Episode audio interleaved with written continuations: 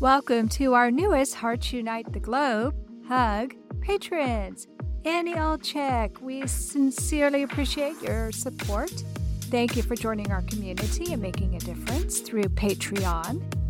Judy Miller, thank you for being our first Buzzsprout supporter for Bereaved But Still Me. Buzzsprout started a new program where you can actually support the podcast of your choice.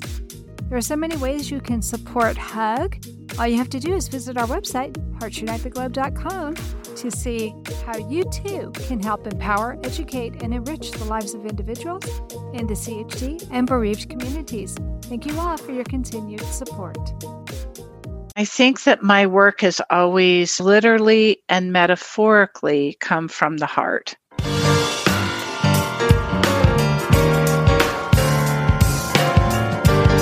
Why would an artist choose a career working in the operating room of a pediatric hospital? What joy is to be had of drawing broken hearts and the operations surgeons use to save these critically ill babies' lives? In what other ways does artist Susan Russell Hall find joy in art? Welcome to Heart with Anna. I am Anna Jaworski and your host. I am also a heart mom. My son is 26 years old, but he will be 27 in just days. But I am, and it's because of Alex that I am your host. He is my inspiration. He is a heart thriver, and he is the reason I also became an author, public speaker. He has transformed my life in ways I never would have imagined possible. But what's so exciting is that it is because of Alexander that I am having a show today that is very unique. It's a show called The Art of the Heart. And I never would have met Susan Russell Hall if it wouldn't have been for my son. Susan Russell Hall is a Northwest artist and medical illustrator who comes from a long line of artisans. Her first solo exhibition was in 1977 at the Women's Cultural Center at the University of Washington. In 1979, she commenced working as a medical illustrator at Seattle Children's Hospital, moving to Mary Bridge Children's Hospital in 1998. Her work involves documenting pediatric heart surgeries from the operating room. Over the years, she has created more than 6,500 individual heart drawings. These intricate works of art are created by using charcoal, graphite, and colored pencil. As a professional artist, Susan has explored other mediums such as acrylic and oil painting and eventually pyrographs, the actual art of painting with fire. And we'll be getting into that more, friends. You will be amazed by this. It's really fantastic. Susan joined us earlier this year in the episode entitled A Surprise for Heart Warrior Amy M. Le, and I'm so happy to have you back on the program, Susan. Thank you. Thank you, Anna. I cannot tell you how happy and honored I am to be here with you today. Well, we have already had fun talking before the interview. Yes, we have. But now we're going to get right into it so everybody else can enjoy our conversation. When I was doing some research on you, I was so amazed at the natural born talent that you have for art. So tell me about some of your family members who are also artists and how they influenced your love of art. I first have to thank my mother, who was an artist, and also my great-grandfather, Carl Cook, who studied with and was part of the Ashcan School. But I think that I don't know if I had as much natural talent as I did just the ability to have art supplies in the house, be encouraged to do art, allowed the space to do art. Art does take up room. It takes up room. And having a mom that was painting when I was little. I knew from the age of 5 I wanted to be a professional artist. And for me, that meant at age 5 making my life and living from art, but also giving back to people. That was really important for me to use my talents to try to make the world a better place. And so being able to have the space to paint, of that it's okay to get messy, having the crayons and watercolors around, and just allowing a child to have the ability of using different mediums and not being told, you can't make a life out of art. My mom always said, you might have to work 5 times harder than anybody else. But if it's something that you love, don't let anybody steal your dreams. Go I just love that. Oh my gosh, I love that. What kind of art did your mother do? She did great big abstract work. She found objects that she paint and put together. And as much as I begged for her to teach me art, she said, no, I want you to develop your own style. So I was one of those kids that used little tiny pencils and pen and ink and did very intricate, small, realistic drawings while she was doing huge abstract color things. So that was lovely too, to have someone that allowed me to be free in my own expression of art. And I love the scientific books that we had that would have botanical illustrations and different dioramas that we used to see in museums. Yeah. But more of the very realistic, technical, scientific drawings were things that really appealed to me as a child. So I was very much drawn to realism, where her work was completely different. And that was really wonderful, just to be given that freedom. Right. So it was good. And you said that your grandfather was also an artist. Did you live near him? Did you have his influence over your artwork as well? I have a drawing of his from 1908 that looks like it was done today. Beautiful charcoal figure drawing. And I think because my great-grandfather also did art, I remember as a child going down to the wharf in Portland with my mom. So it was my mother, my great-grandfather, and myself, all sketching down by the water. And when we go on family vacations with multiple generations, Grandpa Caro would always bring his easel and be painting.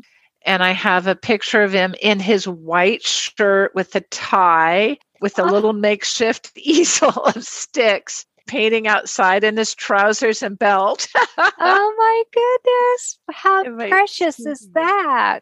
Wow. So art was life for you. Art was life. It was something you did on vacation. It was just life. That's just what you did. Mm-hmm. It sounds to me like you, your mother, your grandfather, you all viewed life through an artist's eyes. You know what? That's absolutely true. And my grandmother took sumi painting from Chura Obata. And I also had the joy of meeting his granddaughter at the writers' conference. And it turns out that my mother and grandmother were taking lessons from her grandfather when she was a little girl and in the house with them. My gosh. I mean, it's like, oh my gosh, all these connections. Yeah. Now, was she also an architect? No, her father was an architect, and she owns an incredible design company. So yes, I would say she's an artist. Yeah, that is an artist. Yeah, just a different medium. A different medium. It was just incredible in this beautiful, humble house and all of our childhood connections. Mm-hmm. And growing up with that creativity is, I think, incredibly important. I think so too. And it sounds to me like your mother gave you the freedom to view the world the way you wanted to. She didn't force her vision of the world on you. She let you discover it for yourself. And from what I heard from what you were saying earlier was that the realism, the actual way that plants are grown, the way that we perceive the world with our eyes. Is that why you decided to become a medical artist? Yeah, that's an interesting thing because I've always loved that realism.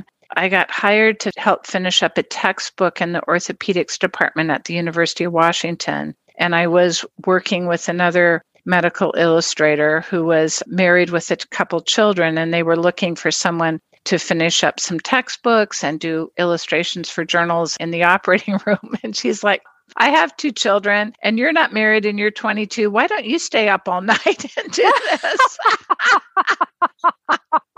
Because I'm busy. Oh my goodness. So it's almost like it was destined by God for this to happen to you. Totally. I mean, Anna, so I come in and here's my portfolio and, oh, by the way, you're hired. And now you get to stand in the operating room and draw this procedure. And I'm like, oh my gosh. Now, had you had a physiology class or an anatomy class? I had anatomy for artists, which I had an idea of a skeletal structure and soft tissue, but was not prepared to be in the operating room with terminology I did not understand.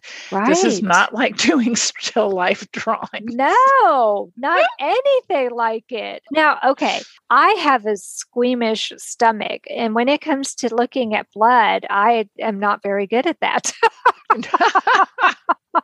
Most people aren't. No, I would imagine most people aren't. Did you ever pass out in the operating room?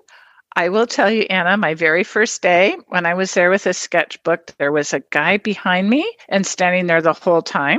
Turned out to be an anesthesiologist that had a $10 bet that I would pass out before the end of the case. And he was there to collect me and the money. Oh my gosh. Did you send him home empty-handed? Empty-handed. Woo-hoo! Totally empty-handed. I completely. Good for you, Susan. And we're still good friends to this day. Oh, that's lovely. And I'm squeamish as well, but I think the thing is you become so focused on what you're doing and everything's moving so fast, and you know that what you're doing is really important, and you've got to capture that. Well, I was amazed to see that you have over 6,500 hearts that you've drawn in the operating room. That's a lot of hearts. Can you walk me through the process of what it was like for you to draw while the surgeon was operating on those babies? And I'm sure they weren't all babies. I'm sure they were babies all the way on up in age, right? Absolutely. And I work for a group of surgeons, and there were 7 of them. So I also did adult surgery, adult cardiac surgery, pediatric general surgery, and pediatric cardiac surgery. Primarily, all my drawings were of pediatric cardiac surgery, which is kind of birth to about 18. And I think that for me, I would often meet the parents ahead of time. And when you go in there, there is such a team working around that child that you're just part of the team. And it was that focus, because I'd worked for a number of surgeons, of trying to get as much information down as I could, especially if 2 cases were going on at the same time. You're running back and forth from one room to the other. Were you really? Absolutely. Trying to document what you need to get. That's always hard when you're trying to be 2 places at once. Yeah. I mean, I can't even imagine that. So be specific with me, because I'm trying to picture this, and I'm just a mom. I don't live in the operating room, thank goodness, because I don't think I would do very well.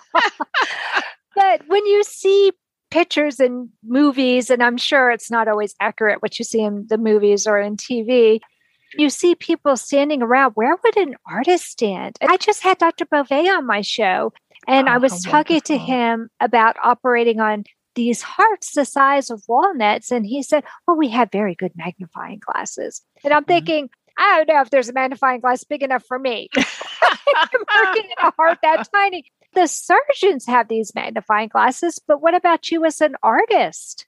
I would stand on a 2-tiered lift. So I'd look over the shoulder of the surgeon, and I would document the drawings there unless there was valve surgery. And then I'd be more at the head of the patient by the anesthesiologist, and I would get a better view there because I'd be looking down into the heart. So if there was an aortic valve or a pulmonary valve. So I just moved from one place to another to try to get the best view.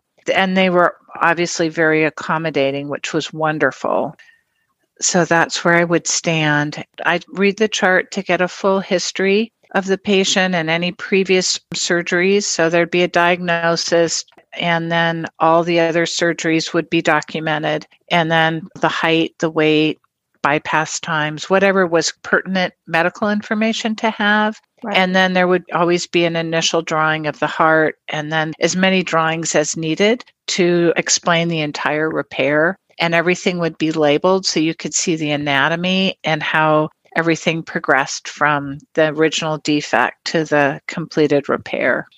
My son's surgery took 8 hours. tell me that you were not standing along with those soldiers for 8 hours. Yes, I would be there for 8 hours. And in fact, my girlfriend, who's a pediatric surgeon, said she was sure that's why I can run marathons, is because I spent all that time standing in surgery. I don't know whether that's true, but it's nice to think there were some benefits of all those hours on my feet.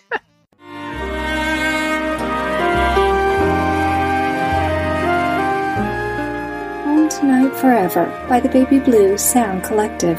I think what I love so much about this CD is that some of the songs were inspired by the patients. Many listeners will understand many of the different songs and what they've been inspired by. Our new album will be available on iTunes, Amazon.com, Spotify. I love the fact that the proceeds from this CD are actually going to help those with congenital heart defects. Enjoy the music.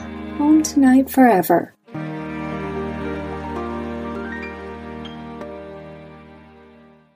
This content is not intended to be a substitute for professional medical advice, diagnosis, or treatment. The opinions expressed in the podcast are not those of Hearts Unite the Globe, but of the hosts and guests, and are intended to spark discussion about issues pertaining to congenital heart disease or bereavement. You are listening to Heart with Anna.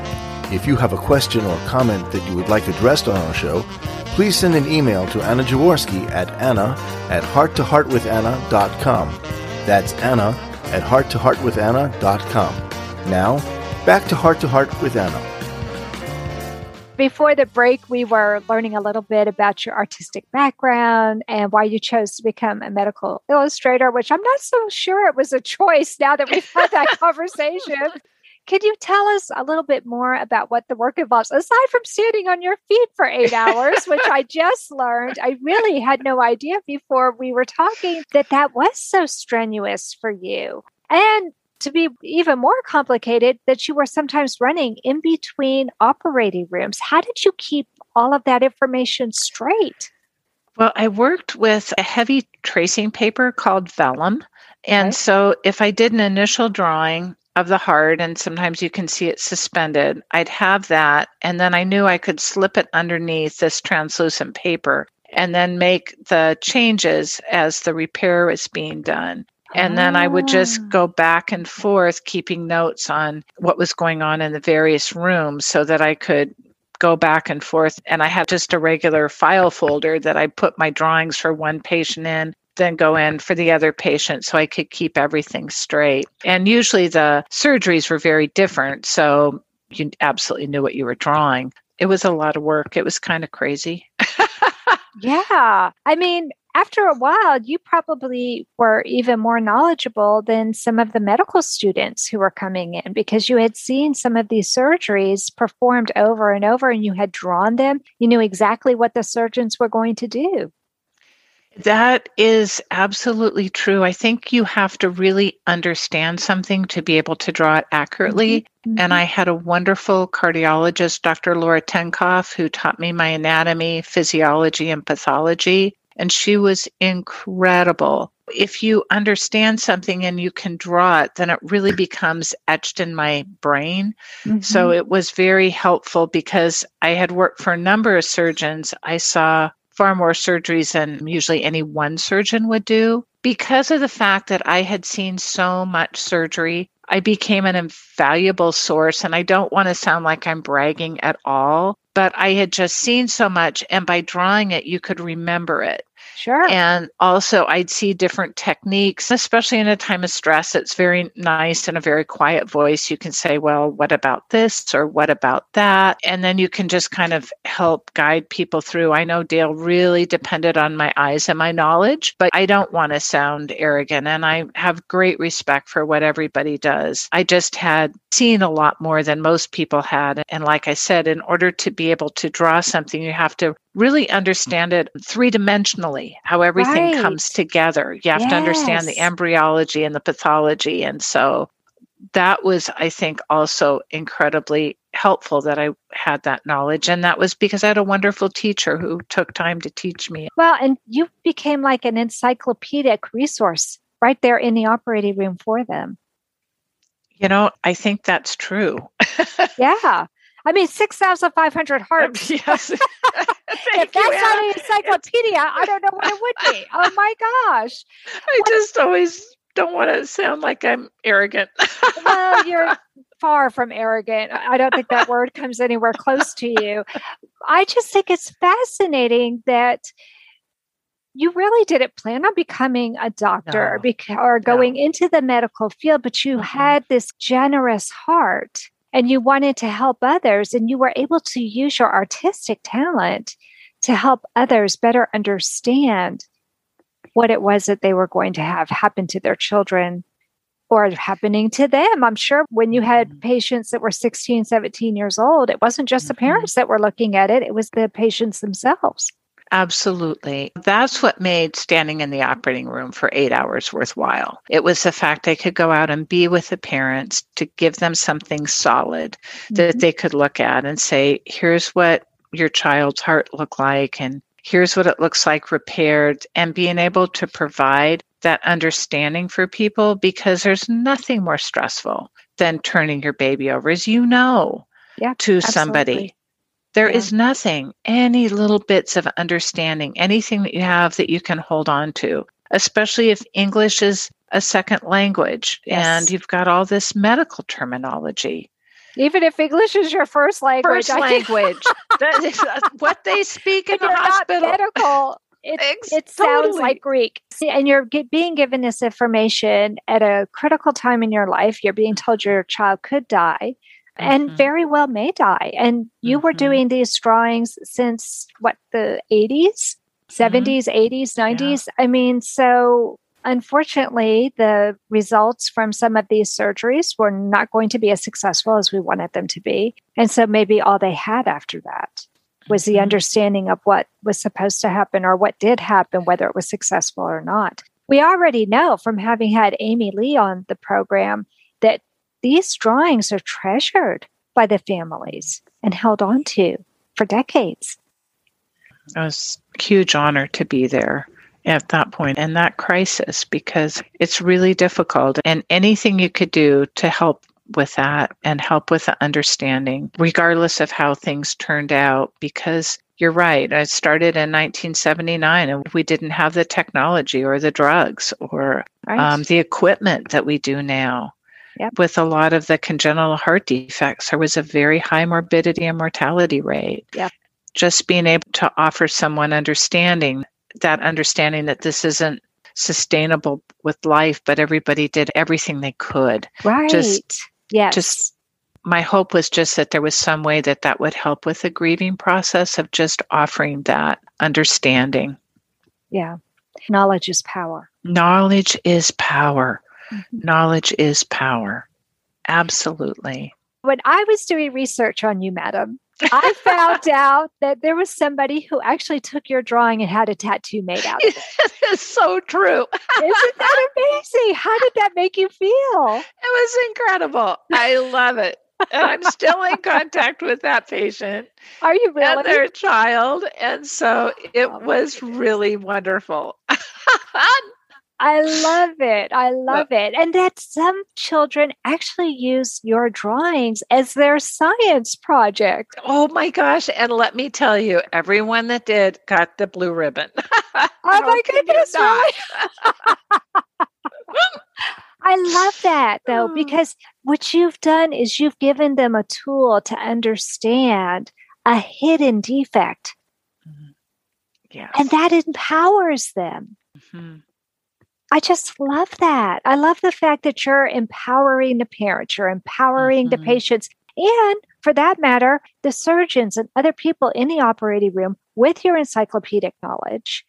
You are a great resource to so many people. Well, thank you, Anna. It was an honor and privilege to be there and to help any way I could. Absolutely. Just so there had to have been some cases that were maybe a little bit more memorable than others or more challenging as an artist. Can you tell me about maybe some of the more challenging cases you had? Well, the case that went on for 18 hours, or I was in the operating room standing for 18 hours, that did not count the time it took to get dressed, to go to work, to wait for the case to start, to get home. Goodness. That was incredibly challenging. And I remember the surgeon saying, you know, the best thing about this case, you can't tell whether it's 2 a.m. or 2 p.m. And the rest of us were like, we know it's 2:00 a.m. And yes, we're really tired and we'd love to go home. In fact, we're kind of hungry and we'd like something to drink. Okay. Like so water. When there's a case that goes on that long, are there any artists that are willing to give you a break while you're doing a case like that? I mean, certainly after so many hours, you get a chance to go rest your feet or get something to drink or eat. I mean, isn't that true? Yeah. Well, it depends on the intensity of the case. That was a redo. So there was times I could sit down and I could go out for 5 minutes and use a restroom or get some water, or get something to eat. But I would always plan it as such so that I knew I wasn't missing anything, which was good. But there are times where it just is really critical. And in those moments, you just go to a completely different zone and you're just working and the hours disappear and suddenly you realize, whoa, that's been a long time because I think you're so wrapped up in what you're doing and how critical it is. So, how do you know what part to draw though? I mean, like you were just saying, there are critical parts. There's lots of things that are going on. Tools are being passed here and there and changes are being made. How do you know what it is that needs to be drawn?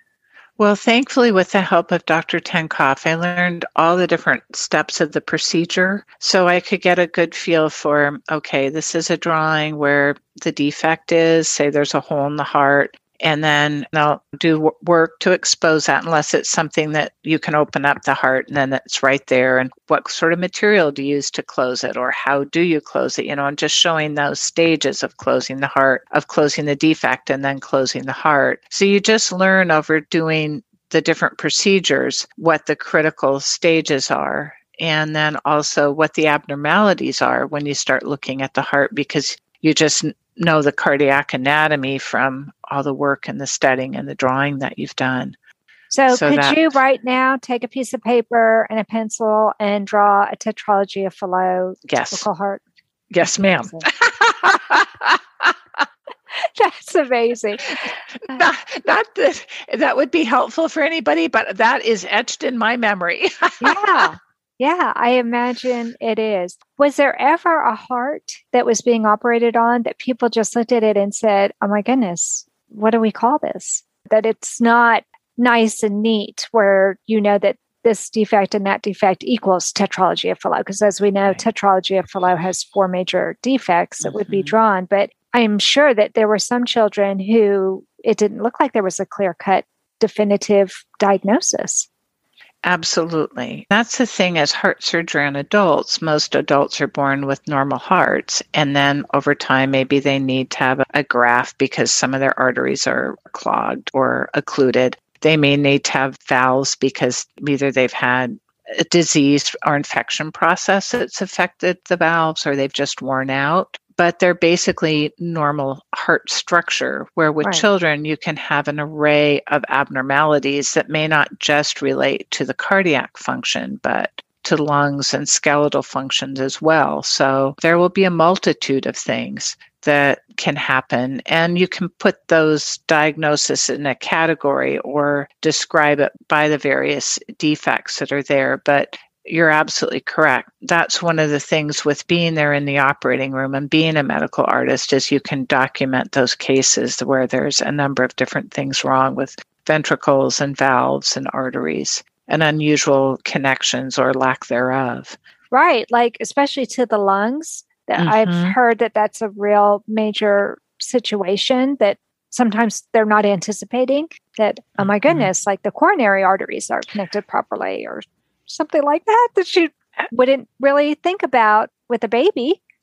Absolutely. You're absolutely right. You can have a single coronary artery. You can have a plethora of abnormal coronary artery problems. We tend to, as adults, think of coronary arteries that over time, maybe there's too much plaque that's built up and then they become occluded, versus with the children, they're just born that way. Mm-hmm.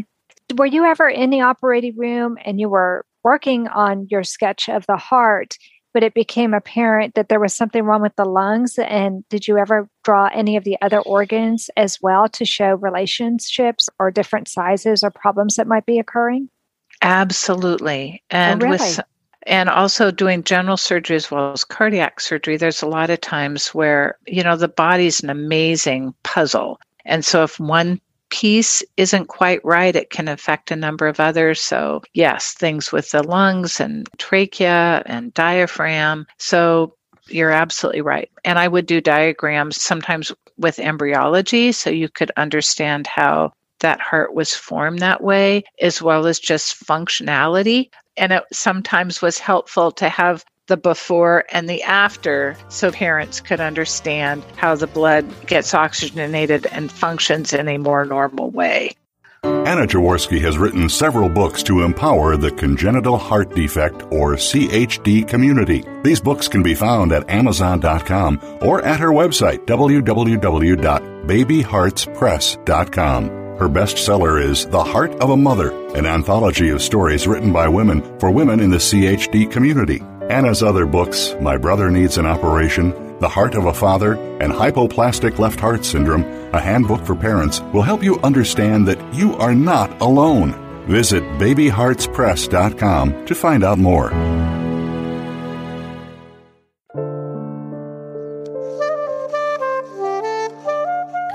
Heart to Heart with Anna is a presentation of Hearts Unite the Globe and is part of the HUG Podcast Network. Hearts Unite the Globe is a nonprofit organization devoted to providing resources to the congenital heart defect community to uplift, empower, and enrich the lives of our community members. If you would like access to free resources pertaining to the CHD community, please visit our website at www.congenitalheartdefects.com for information about CHD, the hospitals that treat children with CHD, summer camps for CHD survivors, and much, much more. Before the break, we learned about your work as a medical illustrator, and it is a much more fascinating job than I ever could have imagined, Susan. How did this work inform your practice as a professional artist? Because I know you do things outside of the operating room. Yes, now I have the privilege of working in my studio. I was going to laugh without a mask, but now that COVID happened. I know, right? Right. But thankfully, I've been maskless in my studio since I've been the only one there, other than my art partner. So this is good. And I think that love of realism, the love of the layering, when you look at the work that we're doing now, there can be up to 9 layers of material. And I always like to have that light that it feels like it's emanating from behind. And I think that my work has always literally and metaphorically come from the heart. I love that. I saw in an article about you that the two worlds of art that you live in were both highly influenced by the heart. And I just felt that was so lovely. We'll put a link to that in the show notes, so those of you who would like to go and learn a little bit more about Susan will have an opportunity to do so. Tell me about some of this other artwork. You said that there's lots of layers, but when I saw the pictures of the other artwork that you did, it seemed more abstract, and it makes me wonder if maybe now you're moving more towards your mother's realm. I think I have a foot in both the abstract and the realism. And even though now the work that I'm doing with my partner, Terry Rochelle, tends to be more realistic, there always is an edge of abstraction.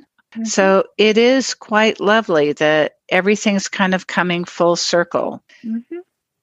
Yeah. Oh, I love the flowers that I saw that you did. Oh, so gorgeous. Now, when you were a little girl and you were out with your mother and your grandfather with his easel and his tie and everything, I just love the picture that paints in my mind.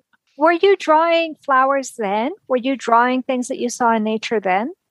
I was always connected with nature. I have these little tiny intricate drawings of flowers and mushrooms and anything I could find. pine cones. I've been always influenced by nature. And that's where I go probably for my personal renewal, probably the reason that I love long distance running. And it's also been my inspiration for my paintings, even the abstract ones, that the light, the shadow, trying to paint in the feeling of the temperature and the wind. Nature's always where I went to kind of decompress when things get tough. So it's been my healing place.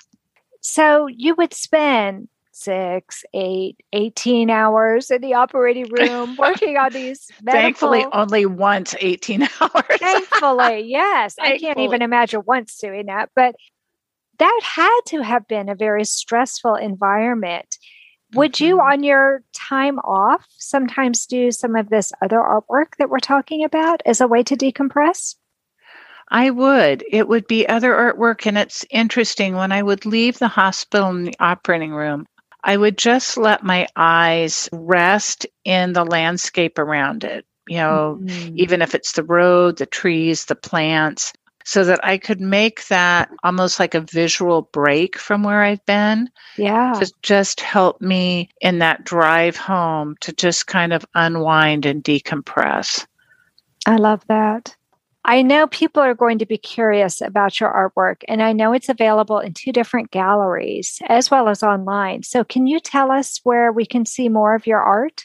You can see more of my art on my website. It's susanrussellhall.com, and then also Rochelle, and then the Friesen Gallery in Sun Valley.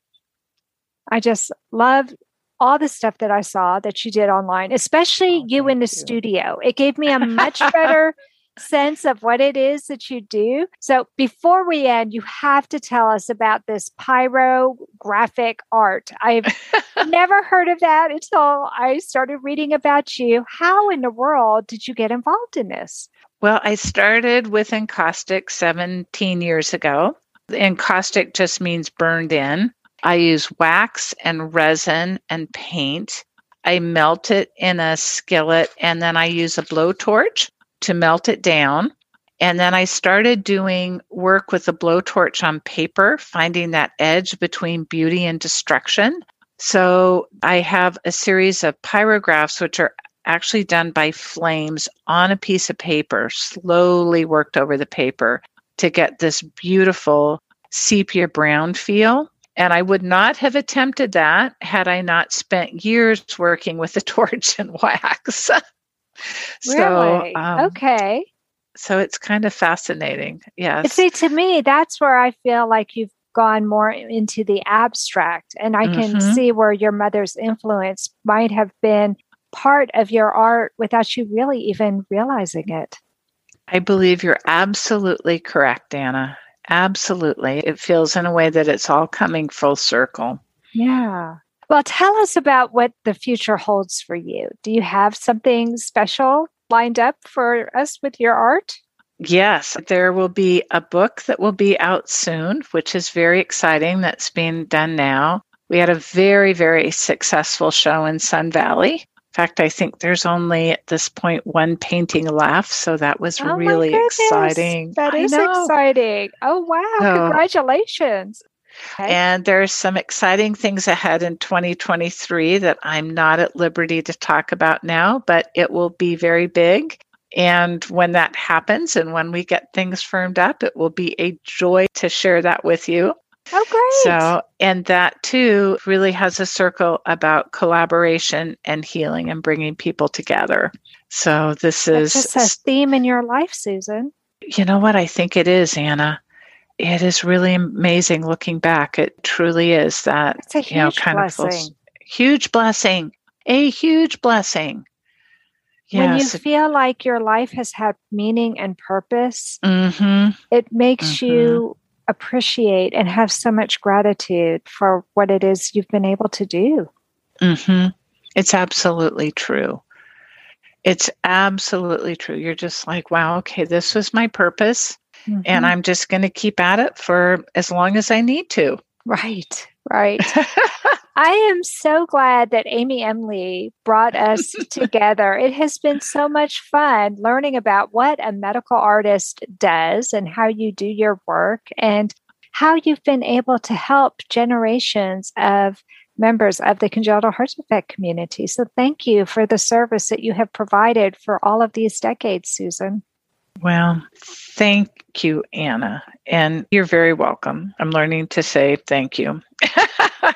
And I guess the biggest thing for me is I want to thank you for what you're doing, because none of this would have happened with Amy or myself if you hadn't been a wonderful heart mom and realized what your purpose was and working so hard to connect everybody in the global cardiac community. So I just have to reflect back. We wouldn't be here. We wouldn't be connected without you. So thank you, thank you, thank you for your work. Oh, well, thank you. I appreciate you saying that. I do feel that Alexander's heart defect, oddly enough, has given me a new purpose in life that I never would have guessed, because I'm such an introvert that I never would have thought I would be giving speeches and doing a podcast. He totally brought me out of my shell, but it has been such a delight to help make some of the connections that I've made. And it does feel like this is my purpose in life. Mm-hmm. It's been incredible. And look at all the connections you've made nationally and globally. Talk about getting pushed out of our comfort zone. It's almost like that's where the miracles lie, is on the other side of the comfort zone. Oh, that's so beautifully said. That is so, so true. Well, I'm so happy that you're going to give me an excuse to have you back on the show. Yay! Just keep coming up with all these creative new projects, and we'll have you back on this show so we can talk about them. This has been totally delightful, friends. I'll make sure that I put the links that Susan mentioned in the show notes. So those of you who are driving or jogging or on your elliptical, you don't have to worry about grabbing pen and paper. All you have to do is check the show notes, and that's the description of the show. So thank you, Susan. I'm looking forward to having you come back on the program. But that does conclude this episode of Heart to Heart with Anna. If you enjoyed this episode of Heart to Heart with Anna, please take a moment and drop me a line on Facebook or on my website and let me know what you liked about the episode. And remember, my friends, you are not alone. Thank you again for joining us this week. We hope you have been inspired and empowered to become an advocate for the congenital heart defect community. Heart to Heart with Anna, with your host Anna Jaworski, can be heard every Tuesday at 12 noon Eastern Time.